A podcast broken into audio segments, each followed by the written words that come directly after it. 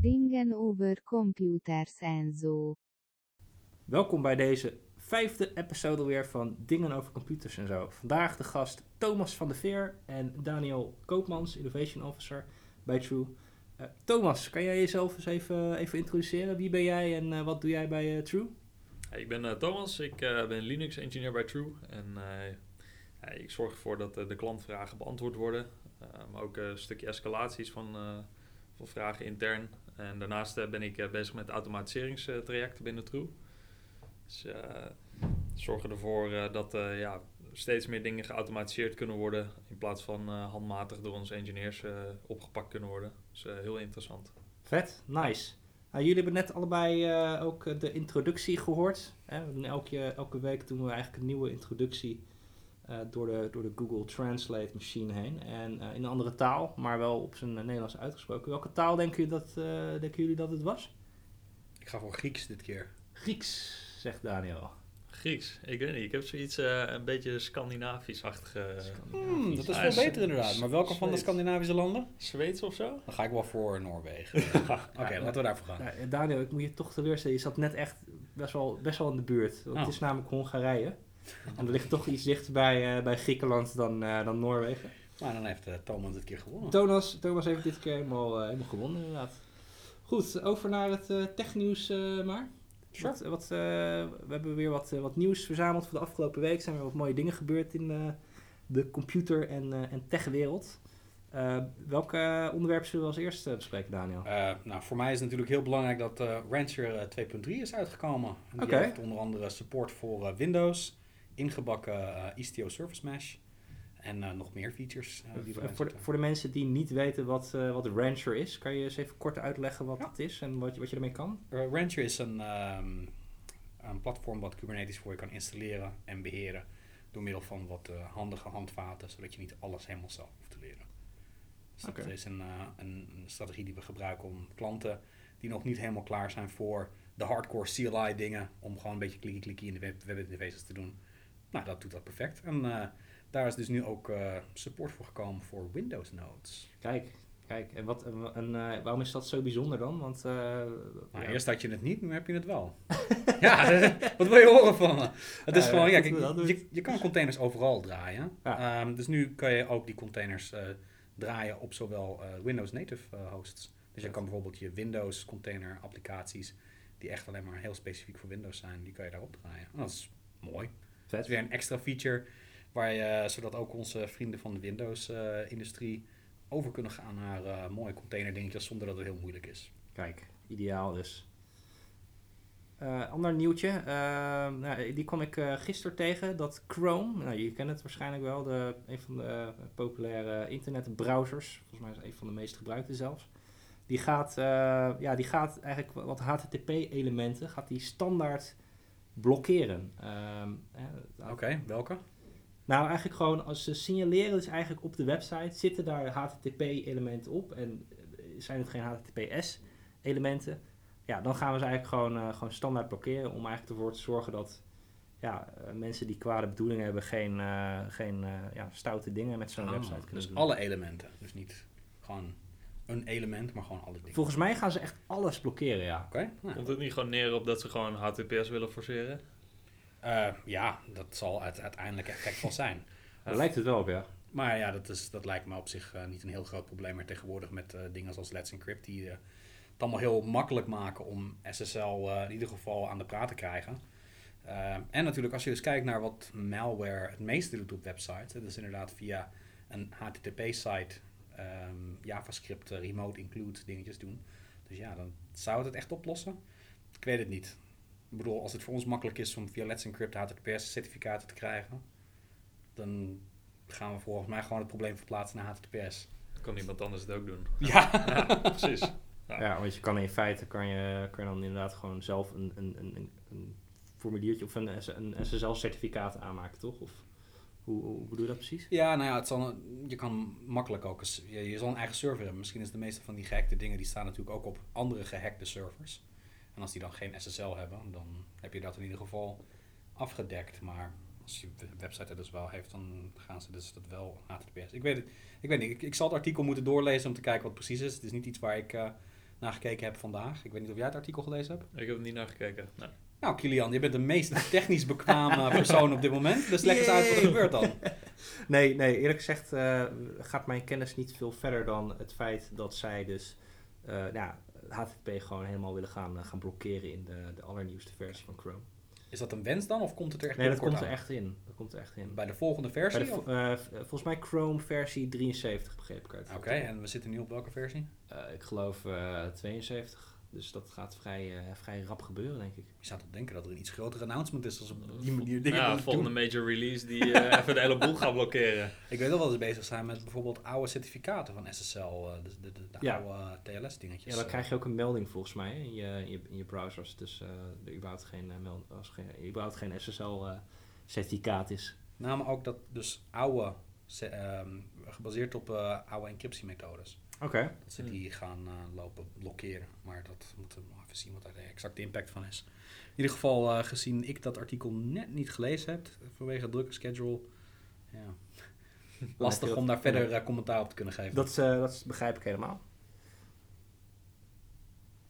Ehm, ja, eh, het volgende artikel die had jij wel eh, aangedragen, Daniel Koop- Koopmans. En dat het ging over vorige week van de Tesla's. Hè? van de Tesla's inderdaad. Ja, het is je, inderdaad- Nou, het is inderdaad, eh, mensen zijn het op massaal eh, aan het proberen, die automatische summon ding. Wat Op, is dat? eh, Wat even voor mijn beeldvorming. Ik heb het artikel niet gelezen. Ik ben ook niet zo heel erg thuis in auto's. Ik heb niet eens een auto.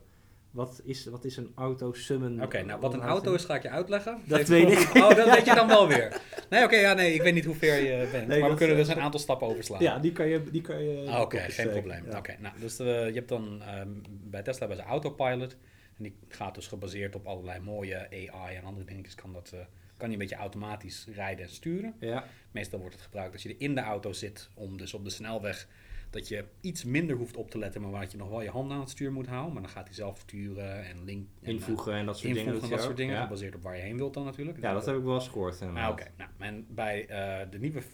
Eerst hadden ze al een feature dat als je auto in een parkeervak staat, eh, dat je die auto eruit kan laten rijden. Nou, dat is dus alleen voor- of achteruit dan, op, op zo'n eh, dingetje, dus niet parallel parkeren. Maar ze hebben nou dus dat voor dat, voor dat parkeren ook, dat als je aan de andere kant van het parkeerterrein staat, dat je kan zeggen, kom naar mij toe. En dan gaat die auto vanzelf eerst eruit. Oké, En dan komt die naar je toe rijden gebaseerd op... nou, waar jij staat of zo. ja, precies. En dat gaat dan met een gelimiteerde snelheid, et cetera, et cetera. Nou, leuke feature om te enabelen. Dus dan, nou, als je nieuw speelgoed krijgt, eh, ondanks dat het bijna 100.000 euro kost, eh, die eh, nieuwe Tesla dingen, met de autopilot erop en eraan, dan ga je dat natuurlijk meteen proberen. Want Ja, waarom tuurlijk, niet? Je hebt ja. een autoverzekering of je hebt het niet. Dus je drukt massaal die knop in, terwijl je aan de andere kant van de parkeerplaats staat en die auto gaat rijden. En als het heel druk is, nou, dat zijn die parkeerplaatsen meestal, of aan het, het aantal filmpjes te zien, ja, dat gaat natuurlijk, je kan er donder op zeggen dat, er, dat dat fout gaat. Niet zozeer dat de autopiloot iets fout doet, maar ja, mensen houden zich nou niet bepaald aan verkeersregels. Die gaan gewoon oversteken waar ze willen, die gaan gewoon uitparkeren waar ze willen. Nou, dat schijnt dus een... eh, Dus er gaat gewoon, er gaat gewoon heel, veel, heel veel mis. Maar is het niet zo dat, eh, dat dat zijn allemaal zelflerende algoritmes, toch? Dus als, als, als naarmate die auto-summon functie vaker gebruikt wordt, zou je toch denken dat het dan ook slimmer wordt, lijkt me? ik weet niet in hoeverre dat allemaal ook feedback is wat teruggaat naar Tesla. Het zal vast wel gebeuren, maar ik weet niet... eh, Ik denk dat er wel eh, iets, eh, iets in zit dat dat eh, stuurt. Ik ben wel benieuwd wat als er nou een parkeerplaats helemaal vol staat met alleen maar Tesla's en je drukt allemaal tegelijk op die knop, wat gaat er dan gebeuren? ja. dat is wel een leuk, eh, leuk ding. wat gaat er dan gebeuren? Gaan ze dan mooi in een filetje naar, naar, naar die mensen toe rijden? Of hoe, ja. Ja, wie, krijgt dan, wie krijgt dan als eerst voorrang? Ja? Stel nou dat je ook allemaal tegelijk op die knop drukt. Hoe werkt het dan? Nou, dat is, ik, ik denk dat dat een leuk experiment is om een keer te kijken. Het zal wel een heel duur experiment zijn, maar in principe zullen ze dan allemaal denken, oké, ik wil gaan rijden. Ja. Dus op het moment dat, ze al, dat er dingen gaan rijden, dan zien dus andere Tesla's, er is, iemand, er is al iemand aan het rijden, ik ga stoppen. Ja. Dus andere, volgens mij wordt het één groot circus van stop, go, stop, go, stop, go. Volgens mij gaat het niet helemaal werken. Nee, precies. Dus volgens mij kun je dan gewoon beter naar je auto zelf lopen en eh, dan eh, maar proberen weg te rijden. Als ik een Tesla zou hebben, zou ik dat gewoon doen. Dan zijn de parkeerplaats leeg is of zo, maar Ja. ik eh, ben er nog niet.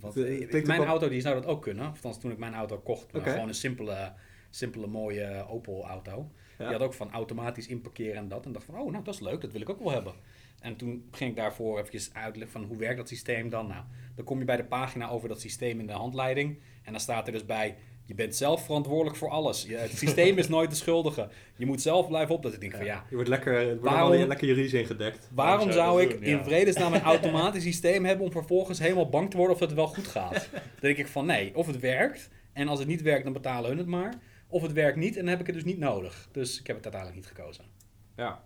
Nou ja, goede keuze denk ik. Goeie.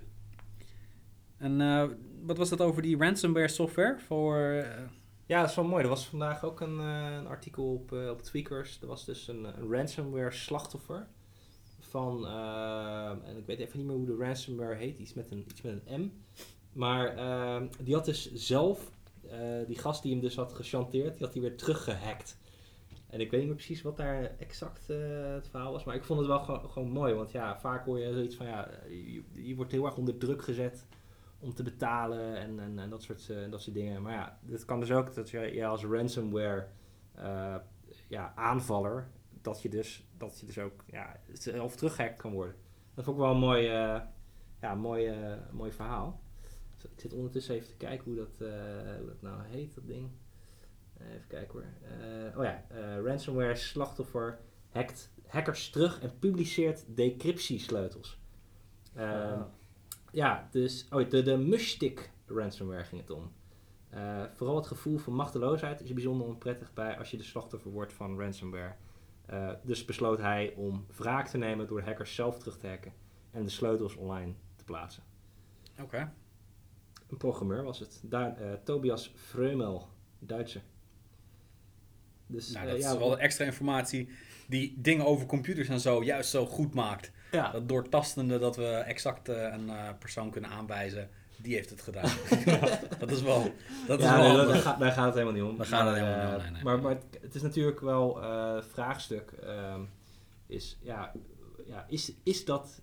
Kijk, het is natuurlijk niet ethisch als, als iemand jou gaat chanteren. Ik bedoel, dat is gewoon, dat is gewoon een misdaad. Alleen, is het dan eh, ethisch verantwoord dat je datzelfde terug mag doen? Wat vinden jullie daarvan? Ik weet niet of het, eh, of het verantwoord is. het is natuurlijk wel, eh, als je programmeur bent of in de security zit en dat soort dingen, is het natuurlijk wel leuk om dat uit te vogelen. Dan wordt het een soort van ja, oefening en kijken hoe ver je kan komen. Of het überhaupt mogelijk is. Maar ik weet niet of het ethisch verantwoord is. Het is hetzelfde als eh, je- op straat eh, heb je ruzie en dan eh, ja, ga je ook niet eh, voor eigen rechter spelen. Dus Ja, misschien zouden we de, de, de case iets makkelijker kunnen maken. Stel, je hebt je sleutels thuis laten liggen. ja. Dus je hebt geen toegang tot je huis. Nee, je hebt ze niet thuis laten liggen. Je hebt ze bij Kilian laten liggen. Maar Kilian is ook niet thuis. Ga je dan bij Kilian inbreken om je sleutels te pakken zodat je bij jouw huis naar binnen kan? Of is dat misschien ethisch mis- niet zo goed? Ja. En, wat, en zou het voor jou iets uitmaken als Kilian jouw sleutel gestolen heeft? Dat is natuurlijk weer iets anders. daar zit wel een verschil tussen. Dan zou je wel bij Kilian inbreken en zeggen van... Hé, hey, dat is mijn sleutel, vriend. En dan vervolgens ga je, ben je klaar. Of zeg je van... Hé, hey, meneer politie, ik weet wie mijn sleutel gestolen heeft. Die gast. Ja, of je hoort ook soms wel zoiets bij fietsen of zo, hè? Dat, dan, dat dan je fiets gestolen wordt of zo. En dan zie je opeens eh, ergens staan.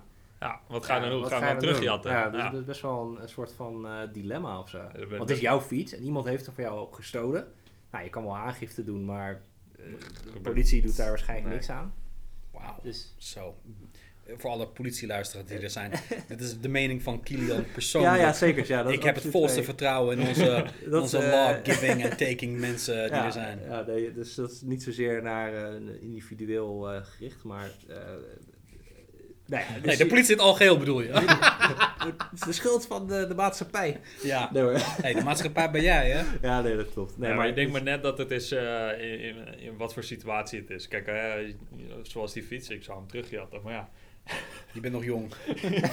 ja dan, dan kunnen dat soort dingen.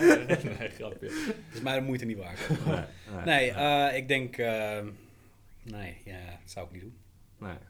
Maar goed, eh, dat is eh, aan ieder zich. Dat klopt. Moet ik ook meteen bekennen dat ik waarschijnlijk niet eh, de capaciteit heb om... eh, en de tijd en de wil heb om dat soort dingen überhaupt uit te voeren. Ja. Eh, maar ja, als, als je dat leuk lijkt, ja, waarom niet? Ja. Ja, ja, ja. Volgende In, nieuwtje. Leuker nieuws heb je, de, is de Microsoft Neo en eh, de Duo, of, eh, die zijn ook Ja. aangekondigd. Ja, de nieuwe service van, line. eh, heb je Ja. daar iets van meegekregen? Ik heb, de, ik heb dat eh, wel eh, bekeken. Ik vond het eh, heel interessant eh, dat Microsoft ook weer die eh, kant op probeert te gaan. Ik weet niet hoeveel het zal aanslaan, maar ik denk kan, je, dat... kan je eens uitleggen wat, wat het is voor de mensen die het eh, niet weten? Wat hebben ze geïntroduceerd? Ze hebben een telefoon geïnteresseerd en een soort van halve tabletachtige telefoon. En de telefoon is toch opklapbaar ook achter het ding, net zoals Samsung ook had. Zo'n foldable dingetje. Ja, ja. Alleen dan wel met volgens mij scharnieren en niet één scherm. De andere is wel, de iets grotere variant, dat is dan wel een ehm, tablet waar je dan met een magneet een eh, keyboard op kan leggen. En dan gebruikt hij dus de helft van je scherm als fysiek keyboard. En dan gaat hij de rest van de dingen gaat hij dan daar doen. Dus je hebt een, een tablet die ook opengeklapt kan worden. Die heeft dus twee schermen. Mhm. Dus als je er een keyboard op legt, wat van Microsoft proprietary is natuurlijk, Ja. dan krijg je dus nog wel de, nog steeds op het onderste laag van je tablet dat er een eh, klein window is met shortcuts. Mhm. En als je het rest van je tablet scherm wat rechtop staat, daar kan je dan nog steeds dingen mee doen. Of je kan hem openvouwen en heb je twee schermen waar je iets meer mee kan Het is eigenlijk een soort kruising tussen een tablet en een laptop dan? Ja, ze blijven experimenteren naar wat nou de juiste vormfactor is voor ehm, mobile devices en hoe mensen dat gebruiken. Ik bedoel, de tabletmarkt zit volgens mij op de iPad na niet heel erg sterk in elkaar.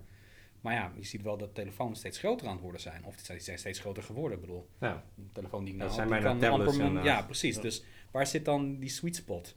En op dit moment eh, heb je natuurlijk een, een ecosysteem wat heel goed werkt. Dat is van eh, Apple, met eh, Mhm. iOS. Dat integreert zowel met hun laptops als hun tablets, of dat soort dingen. En nou, volgens mij is Microsoft dus ook aan het nastreven om daar proberen naartoe te gaan. Maar volgens mij draaien ze op hun telefoons wel Android. Dus dat is wel weer Oké. interessant. Ja, want, want ze hadden wel ooit een eigen besturingssysteem, maar dat is al een tijdje eh, van de radar verdwenen, begreep ik. Maar van de radar verdwenen. Volgens mij is het inderdaad gezonken. Dat Ja, een heel groot Volgens mij is het ten einde inderdaad. Ja. Ja, ja. Maar goed, als je, waarom zou je eigenlijk dat ook doen? Ik bedoel, als, als Android eh, en power efficiënt is en eh, ontwikkeld wordt eh, en goed werkt. En het is, je kan het aanpassen om het voor jou te gebruiken. Dus je, je hebt nu al dat je de Microsoft Launcher op je Android-telefoon kan doen. Wat is de Microsoft Launcher? Nou, je hebt dus als je, je, als je een Android hebt, dan heb je dus zo'n zo'n beginnersscherm waar je al je icoontjes op hebt, je belknop en dat soort dingen. Ja. Dat is een soort van de, de, de dashboard ding. Dus als je een andere dashboard launcher hebt, dan kan je al de Microsoft launcher hebben. Die kan je dan ook laten inloggen met je Microsoft Cloud credentials. Zodat je connectiviteit krijgt met de dingen die op je PC staan. En om dat dus nog één stap verder te gaan, hebben ze dus nou de service line ook naar meegebracht. Zodat je zo direct je tablet, je Surface eh, laptop eh, en je telefoon hebt. Zodat ook hetzelfde ecosysteem wat Apple gemaakt heeft, dat ze daar ook een beetje naartoe aan het gaan zijn. Zodat Vet. je één operating system hebt, of als één laag hoe je werkt. Er zitten dus andere operating systemen aan de onderkant. Maar het werkt wel allemaal samen met elkaar. En ik denk dat het een slimme strategie is. Ik heb namelijk helemaal geen zin om overal weer dingen opnieuw eh, in te stellen, aan te maken, te doen. Dat is hetgene wat ik wel fijn vond van Apple. Wat ik minder fijn vind van Apple tegenwoordig is dat het A. zo duur geworden is. ja. Terwijl de features die ik wil, ja, ik denk, ik denk als je een Instagram model bent, zoals de Thomas. Nou, Nee, weer geen Instagram model? Misschien ben ik dat wel geweest. Maar dan heb je behoefte aan een hele goede camera met Ja. vier ogen en weet ik veel. Maar eh, ik ja, wil zoals gewoon in de iPhone doen. 11 inderdaad. Je hebt voor mij Ja, vijf camera's. zo. Dus nou, het is interessant dat eh, Microsoft toch die kant op gaat. Ik zag het eigenlijk niet aankomen. Ik dacht dat ze, een, nou ja, wat jij al zei, met hun eerste paar keer eh, lesje wel geleerd zouden hebben. Maar ja, eh, ik gebruik zelf ook een Surface eh, laptop. En daar ben ik op zich heel tevreden over. Nou, het zijn best wel mooie, mooie dingen ook wel gewoon. Functionele dingen, dat is ja. waar ik naar kijk. Ja, oké, maar... Ja, Jij goed, hebt zeker een iPhone, of niet? Ik, heb een iPhone Ja, en, dat dacht ik wel. eh, Instagram MacBook en model. dat soort... eh, ja, ik moet toch een beetje foto's maken. hè. Ja, het moet wel mooi zijn. Dus, je merkt wel dat, eh, dat Microsoft al een beetje een, een, een turn aan het nemen is met ook hè, de, de CMD eh, met, de, met Unix-achtige commando's. Eh, en, en dan nu eh, de Android-achtige dingen. Ja, dat Ja, is- zo- dan zie je zo- wel dat ze hè, een soort eh, transition aan het maken zijn. Nou, Ja. ze hebben natuurlijk met Azure hebben ze ook al heel veel Linux-componenten. Ik hoorde laatst dat er geloof ik iets van 60% aan Linux-machines draaien op Azure. Oké. Eh, ja, dat blijft goeie. ja, Ja, ze, hebben dat, ze hebben dat open source hebben ze echt wel eh, flink omarmd eh, de afgelopen jaren inderdaad. Hè? Hoorde zelfs dat ze allemaal van die vlaggen op hun kantoor hebben hangen met Microsoft Loves Linux en dat soort, eh, dat soort dingen. Ja, dat hebben ze al een tijdje. Dat is, echt, Oh, dat al- dat is echt al jaren geleden dat ze Oké. ermee begonnen zijn. Maar ja, ze maken wel steeds meer grote stappen om dat ook duidelijk te maken aan de rest van de wereld. Ja. Overname van GitLab bijvoorbeeld ook. Dat is, Ja. Daar zijn ze mee bezig om te kijken hoe ze nog meer invloed kunnen krijgen op die developer cycles die ook niet helemaal Windows eh, native zouden zijn. Ja. Ehm, alleen maar goed, denk ik. Of althans, eh, hoop ik. Zolang er maar geen eh, licenses overal komen. Dat je als je een eh, GitHub eh, repo wilt aanmaken, dat je die... Please agree to our Windows Terms of Agreement pagina van 3000 eh, dingen lang. Dan wordt het natuurlijk wel leuk. Is, is dat waar developers bang voor zijn? Of, of, of is dat, zou, zou Microsoft dat doen, denk je? Geen idee. Ik weet het niet, maar goed, ja, het is... Ik heb geen idee. Kijk, wat je natuurlijk wel hebt, is dat bij de overname van eh, GitHub heb je... A, je hebt natuurlijk alle open source projecten die erin zitten. Maar er zijn ook heel veel bedrijven die hebben hun private source daarop staan. Ja. En daar kan potentieel Microsoft dan ook in koekeloeren. ja. Dus als je als eh, developer bij eh, nou, concurrent Samsung of iets van die richting, die hebben misschien daar een keertje repo's op gehad. En Mhm. nu zou Microsoft erin kunnen kijken, koekeloeren van, "Hmm, wat heb je dan in die repo zitten? Dat zou je misschien liever niet willen. Nee, maar dan kunnen ze wel ergens anders zijn, toch? Ik bedoel, er zijn wel meer van dat soort repos. Ja, GitLab eh. is ook, eh, Ja. is ook gratis. Daarom is die hele migratie, hebben we het vorige week volgens mij over gehad. Nee, daar hebben we het niet over gehad. Maar misschien is dat wel, eh, wel leuk. Want GitLab is een soort van vergelijkbaar als, als, als, als met GitHub, toch? Of, Ja, dat is vergelijkbaar. Dus uh, door een, een eigen, eigen bedrijf. ja. Die dat doet. Volgens mij is het een Nederlands bedrijf wat dat doet. Ja, ja, klopt, ja. Binnen, binnen gebruiken wij ook eh, GitLab. Ja. Nou, zetten we het ook voor klanten op. Dus eh ja, heel mooi alternatief. Ja. Ik vind het erg fijn om mee te werken. Dus eh, Ik denk dat het, het heeft heel veel features. Eh dat betekent ook dat het een relatief groot pakket is. Er zijn natuurlijk nog andere. Je hebt eh, Git-T en je hebt Gogs, om nog maar meteen een aantal concurrenten te Weet noemen. je, ja. Dat zijn allemaal wat, wat, wat, wat, wat kleinerschalige GitLab, of althans Git-servers. Ja, Eh, die hebben bijvoorbeeld dan geen eh, automatische CI/CD dingen of dat soort dingetjes. Kijk, denk GitLab, dat heeft wel echt een heel groot ecosysteem wat je erbij meekrijgt, waarmee je heel veel dingen kan doen. En dat is niet bij al die dingen zo. Dus er zijn heel veel verschillende manieren om het te doen, maar inderdaad, eh, GitLab, GitHub, dat zijn een beetje de grote dingen als, je, als je meerdere projecten wilt doen. Of wat makkelijkere, als je gewoon wat dingen voor je gedaan wilt hebben. Als je heel Ja. hardcore bent, dan kan je ook naar gewoon Git op je eigen machine gaan natuurlijk. Ik bedoel, ja, dan staat het niet eh, centraal beheerd, maar oeh, heb je wel Git. dan heb je je eigen, eigen lokale Git. Oké, maar wa- wat is dan het, het, het- Waarom zou ik dan als developer iets op...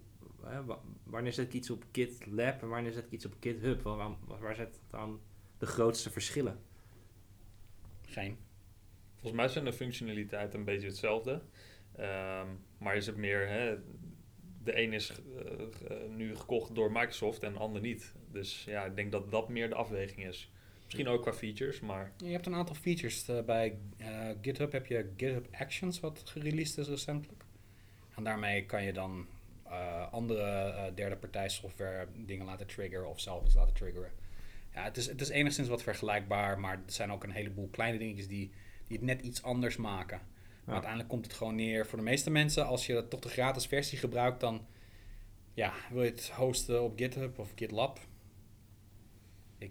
Ik, I wouldn't care. Ik gebruik mijn eigen GitLab server, want ik vertrouw niemand. precies. Oké, oké. Nice. En eh, eh, verder nog eh, wat, eh, wat, wat nieuw. Heb jij misschien een, eh, een, een leuk nieuwtje wat je de afgelopen week hebt eh, Nou ja, gelezen? eh, de, de- wat wij hier ook hebben staan, eh, PlayStation 5 komt eraan. ja, cool hè? Ja, daar was, ben ik wel. eh, ik, ik zat vorig jaar, of, ja, vorig jaar kwam Red Dead Redemption uit. Oh ja, de vorig tweede. jaar? Volgens Ja. mij wel. Ja. Ja. Geen idee, ik ben niet zo'n console persoon. Ah, ik, eh, ik heb alleen een console gekocht voor Red Dead Redemption. Echt? ja, nou, dat is echt zo'n vette game. En eh, dus ik heb toen, eh, toen de PlayStation 4 gekocht. Maar ik had zoiets van ja, dat ding is al best wel een tijdje uit. Dus daar kan de, de, de, de PS5, die komt er waarschijnlijk ook aan. Ja. Eh, maar goed, toen toch de afweging gemaakt. Nu komt hij op PC. Ja en op, eh, komt hij ook niet op Google Stadia of zo? Die cloud eh, gaming dienst? Volgens Google? mij wel. Ze komt op meerdere platformen. Eerst wordt hij volgens mij gereleased op, eh, op, op de Epic Games Store. Oh ja. van, eh, van de makers van Fortnite. Nee, de makers van Unreal Engine.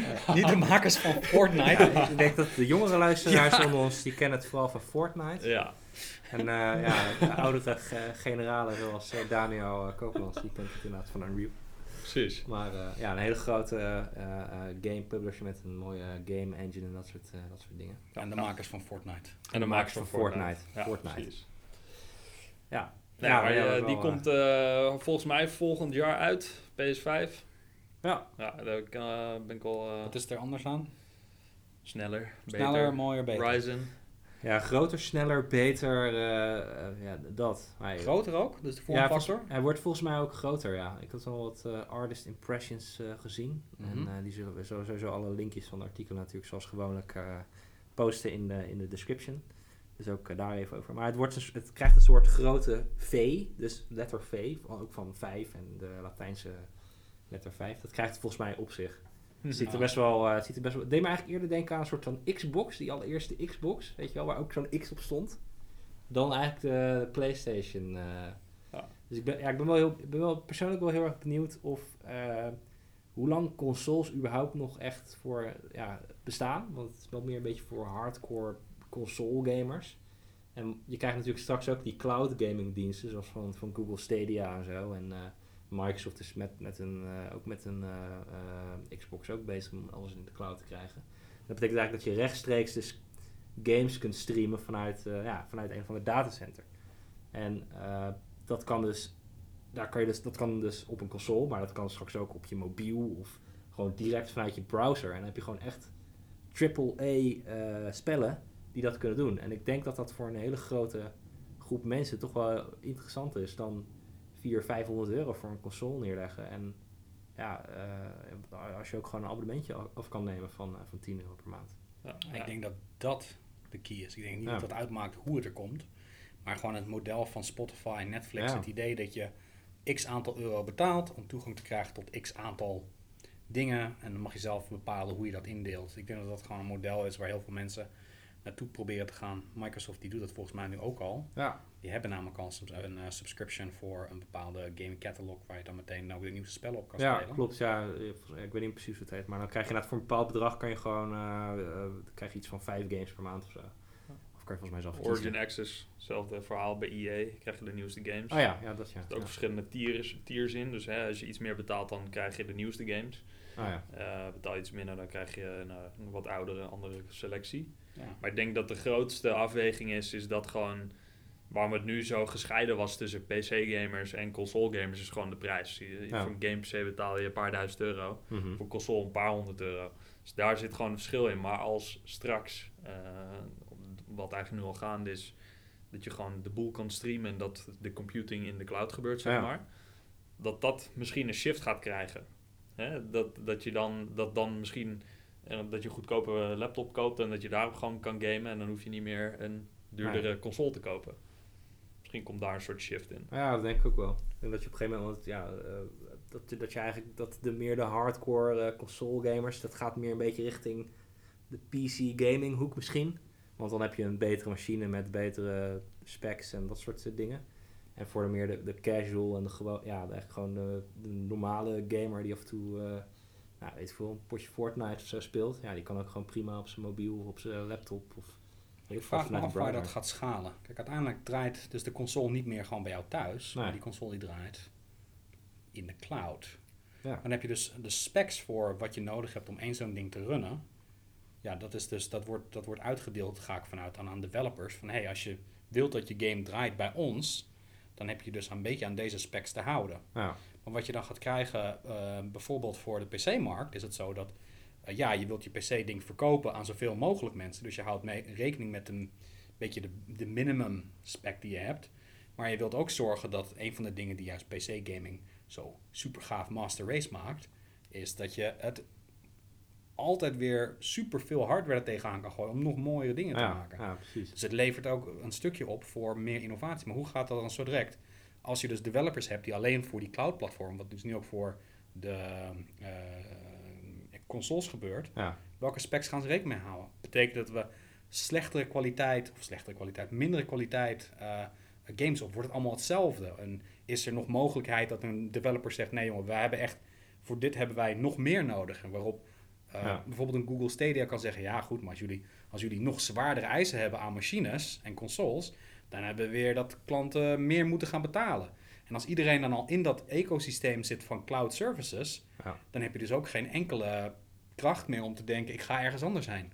Dus aan de ene kant denk ik, leuk idee, maar dan op dit moment zie ik wel een heel groot stukje vendor locking wat, ingaat, wat eraan gaat komen. Die gaat beheersen van welke specs er dan in vredesnaam wel niet zijn. Ja. Als het ook voor PC-gamers aantrekkelijk zou worden om dat te gaan doen.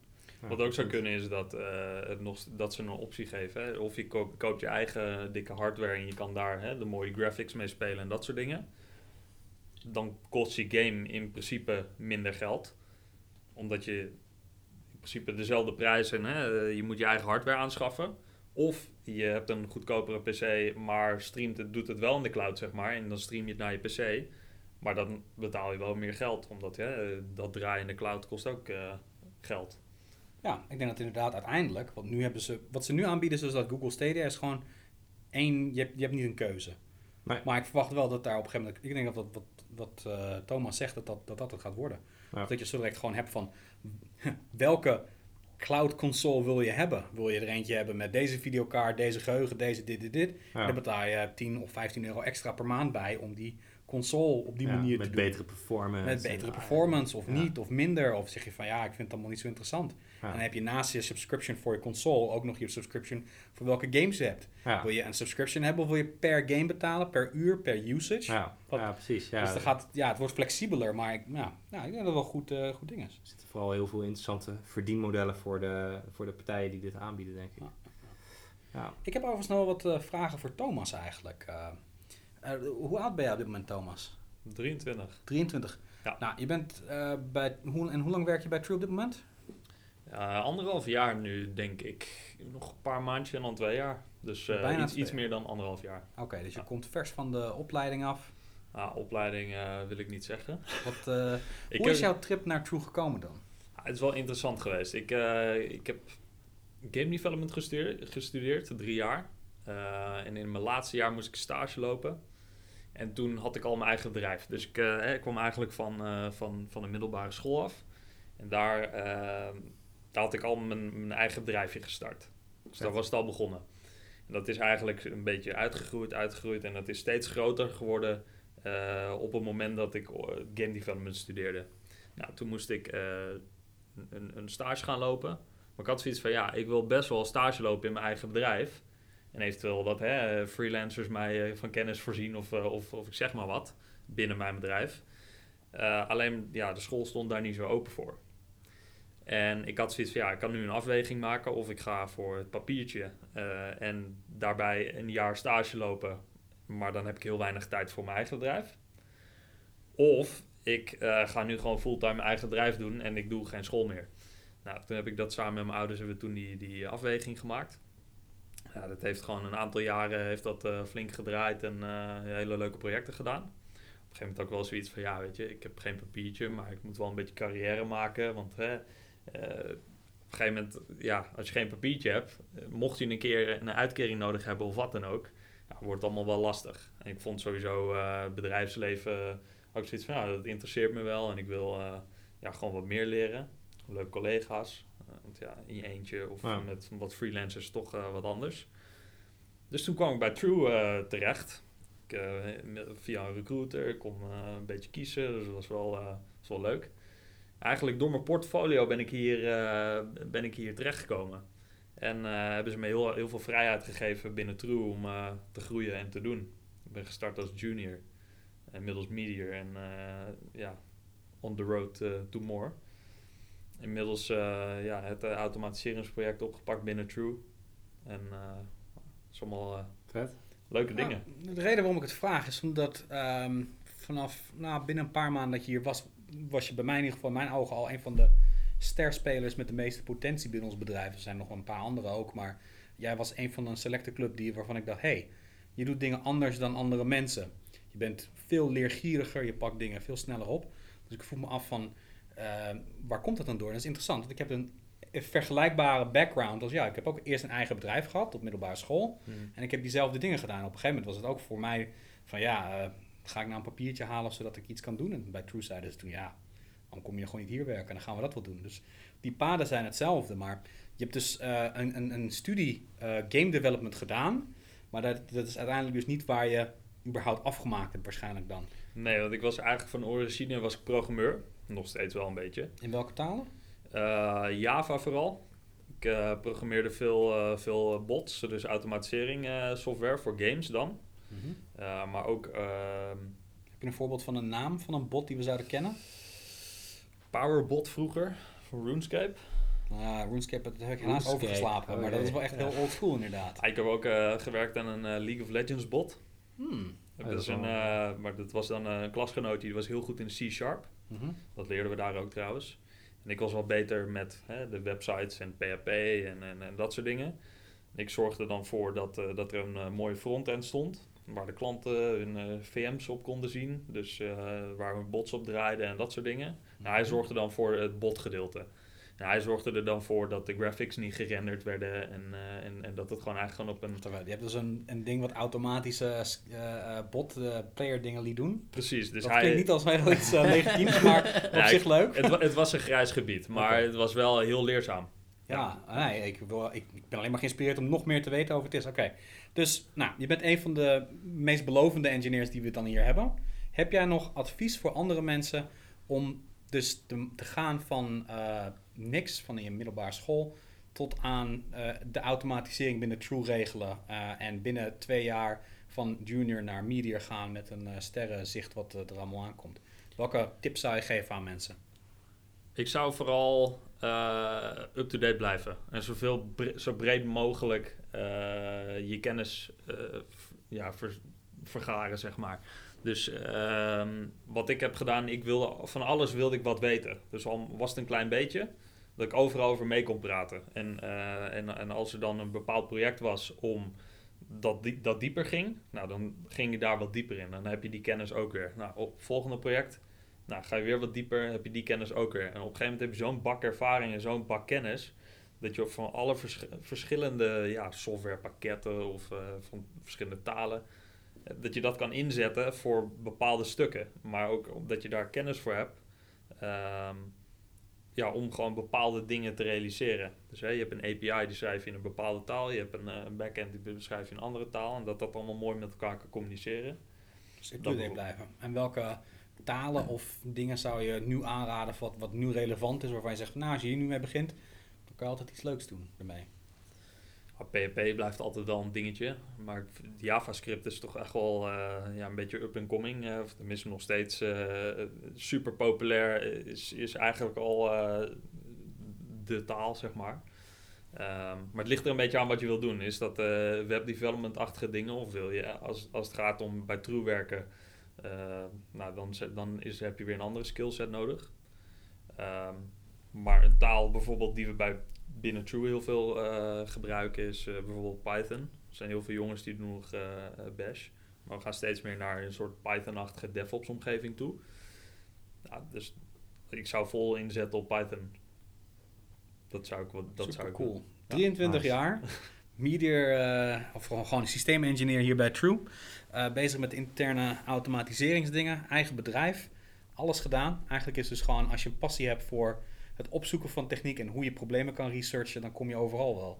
Google is je vriend. Nou, dat is wel leuk om te horen. Ik eh, ga naar onze podcast, wil ik absoluut meer weten over die bots. Want eh, ik maak namelijk ook heel veel bots. Oké, Dat is een van de passies die ik ook heb. ah, dat wist ik Dus het niet. is echt super leuk om te horen dit. Nice. En eh, Hier ontstaat wat. Ja. ja, precies. En dan kunnen we nog even voor de, voor de vorm vragen. Mooi. En Kilian, welke bots heb jij dan gemaakt? Eh, eh, eh, geen. Nee, nee ik ben helemaal niet zo bezig met automatiseren. Ja.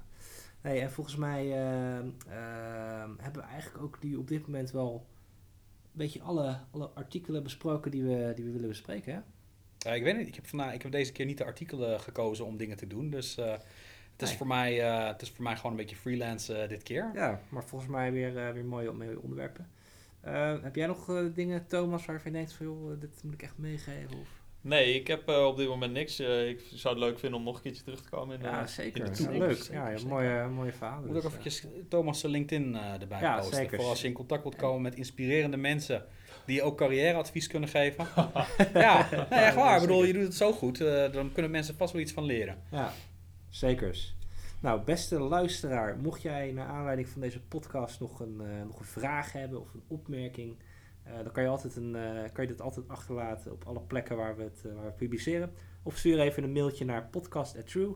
En we, ja, we zien je graag de volgende keer weer, weer terug. We zien je weer terug. We zien je, we, nee, tot de volgende keer. Tot de volgende keer.